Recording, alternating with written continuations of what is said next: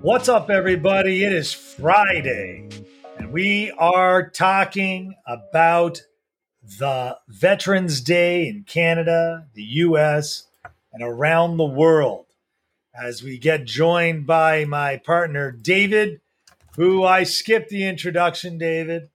That's okay. But, you know, this is what happens when you run a live show. Technology happens. That's correct. You know, we had a cliche up, you know, how AOC was very touched about Veterans Day and wished all our vets all the best. But you want to know something? You can't call someone, you can't tell someone that they don't matter and then thank them for their service. You know, men, women, and children, we've discussed in broadcast past that every country in the world has been made with spilt blood of our children, our children's children, our grandparents, our great-grandparents, and our great-great-grandparents, and so on and so on. And that there is no freedom without sacrifice. These types of sacrifices. Sacrifice. And I sit here humbly because I didn't serve, and I know a lot of people that have, and some of them are listening to us right now. And it is the day after Veterans Day, but I think every day is Veterans Day because every day we wake up in a free country, having the freedom to make choices for the most part, and the current governments in the United States and Canada want to take those rights away from you. And, you know, it started out when we were kids about video, about connectivity on computers, about databases, cataloging from the 1930s with Social Security number that will never be used to identify you. Right? Social Security numbers, just like social insurance numbers. Yet you cannot open a bank account today without one, right? You cannot conduct business without one. That's called a tax ID. But we want to talk about veterans and what you did to celebrate this Veterans Day. David? Well, you know, you use the word celebrate, and I'm going to tell you that depending on where you are, if you're in the United States, you call it Veterans Day. Canada, we call it Remembrance Day. In England, they call it Armistice Day. Yep. Same day. We commemorate it, UK and Canada, very similarly in a more somber way. We didn't retail it where there's sales or free meals at restaurants. It's a somber day at 11/11. You know, there's a lot of things that needed to be done. And I'll tell you, the problem I have is that I do have family that I've served. I've served in the Army. I met many veterans along in the last number of years who've given their body, and what's not talked about a lot enough is their minds. I've met quite a few veterans, Stuart, who are dealing with significant PTSD, who can't sleep at night. I've met veterans who are afraid. They can't be in the dark. They can't be left alone. They relive their nightmares over and over again. And what upset me about the yesterday was that you brought it up, that the people who've been crapping all over veterans day in, day out, life, liberty, you know, our freedoms, what we've fought for, they continue to take a knee at the flag because they believe that the country is terrible, or that, you know, it's better to live somewhere else, like Venezuela, Somalia, whatever. I mean, to me, it's like, it's disgusting. And just for fun, I went to go look at just two of the squad's postings. And, you know, what irritated me, excuse me, is that, you know, our friend AOC, she wrote a nicer piece. You know, I'd like to extend a special thank you to our veterans and their families for the service and sacrifice. Every day we're indebted to them as we enjoy life, liberty, and pursuit of happiness that they so valiantly defended. I want to puke. Yep.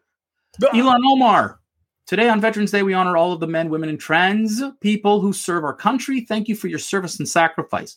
Now, you know what irritated me, Stuart, from reading these two is that it's once again the political message. It's once again this thing that the notion that they believe, you know, that, okay, let me show you that I'm a real American. Or, and I'll tell you, a similar embarrassment happened in Canada where the prime minister showed up late for the service. And then the governor general, who is our, you know, who is just recently appointed, showed up even later. And it was just an embarrassment. We're not showing what we really need to show to the veterans. Okay? To believe that we live in a life of comfort, relatively speaking. And to say to the veterans, you know what? Yeah, thanks. Once a year, we'll thank you by making a sale at Macy's. Or I'll offer you a free meal at, you know, a Denny's diner. That's not it. Nope. Because my uncles, my cousins who served could care less about those meals and those sales. They want to make sure that the sacrifice that they've done and the millions of other veterans that they've done over the years has a long-lasting purpose, Stuart. And I think that the politicians, the media, these so-called activists are spitting on our veterans. You know, Hollywood makes a fortune off war movies. Some are twisted, so full of crap. Mm-hmm. And some of them are, you know, kind of timepieces.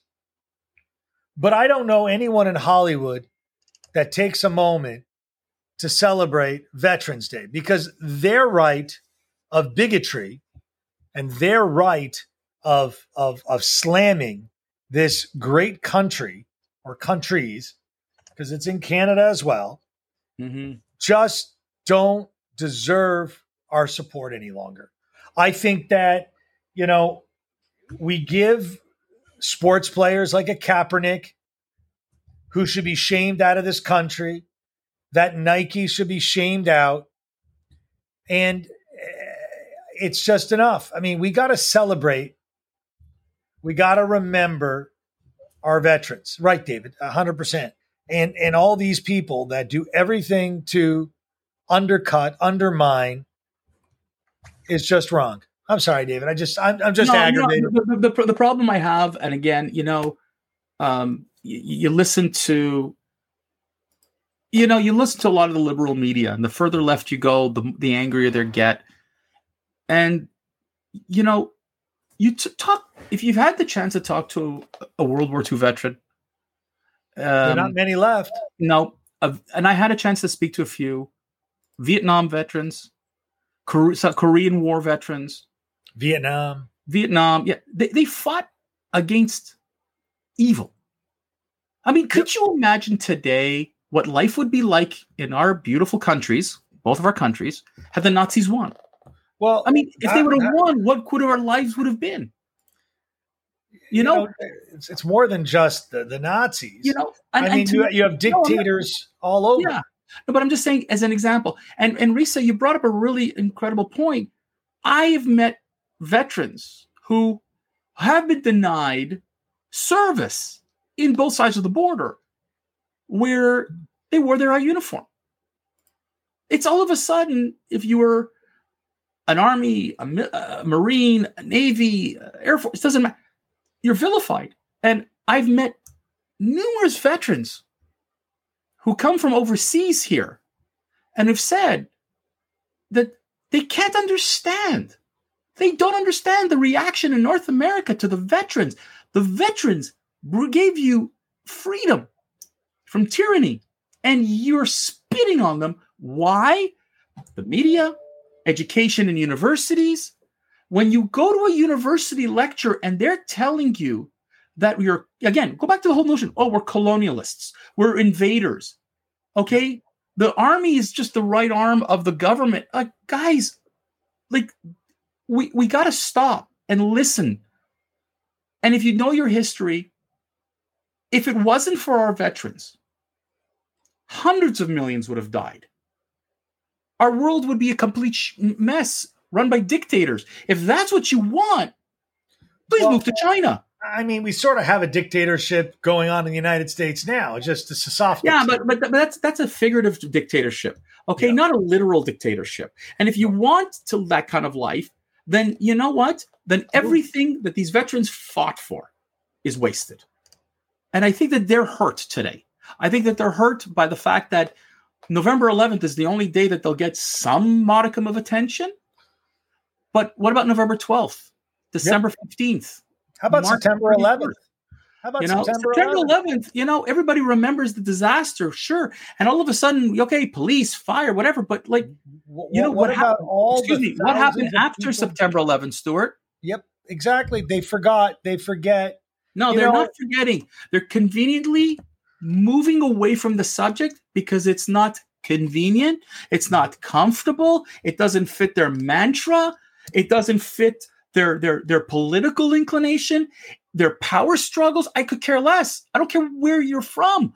But when I watch a pundit on one of those TV shows, those news TV shows, sit and crap all over the country, they're essentially telling the veterans in an indirect way, what you did is irrelevant.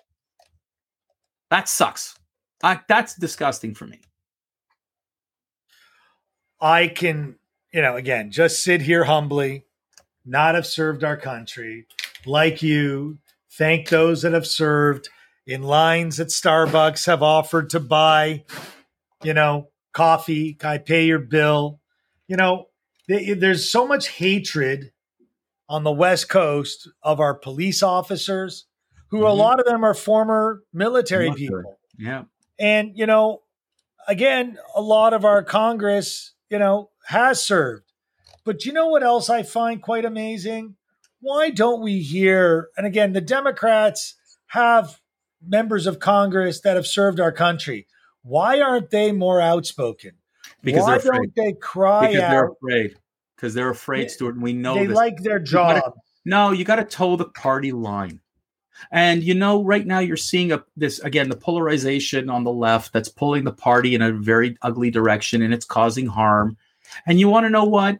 I wouldn't be surprised if a few suddenly decide to either become independents or cross the floor. Because really, you know, you cannot say what you're saying and then support the military. There is a complete dichotomy. It's polarizing. Okay? You can't. And so for me, at one point, there's going to be a break. But I'm also seeing this here in Canada. And a good friend of mine served for the Canadian military in Lebanon, in Israel.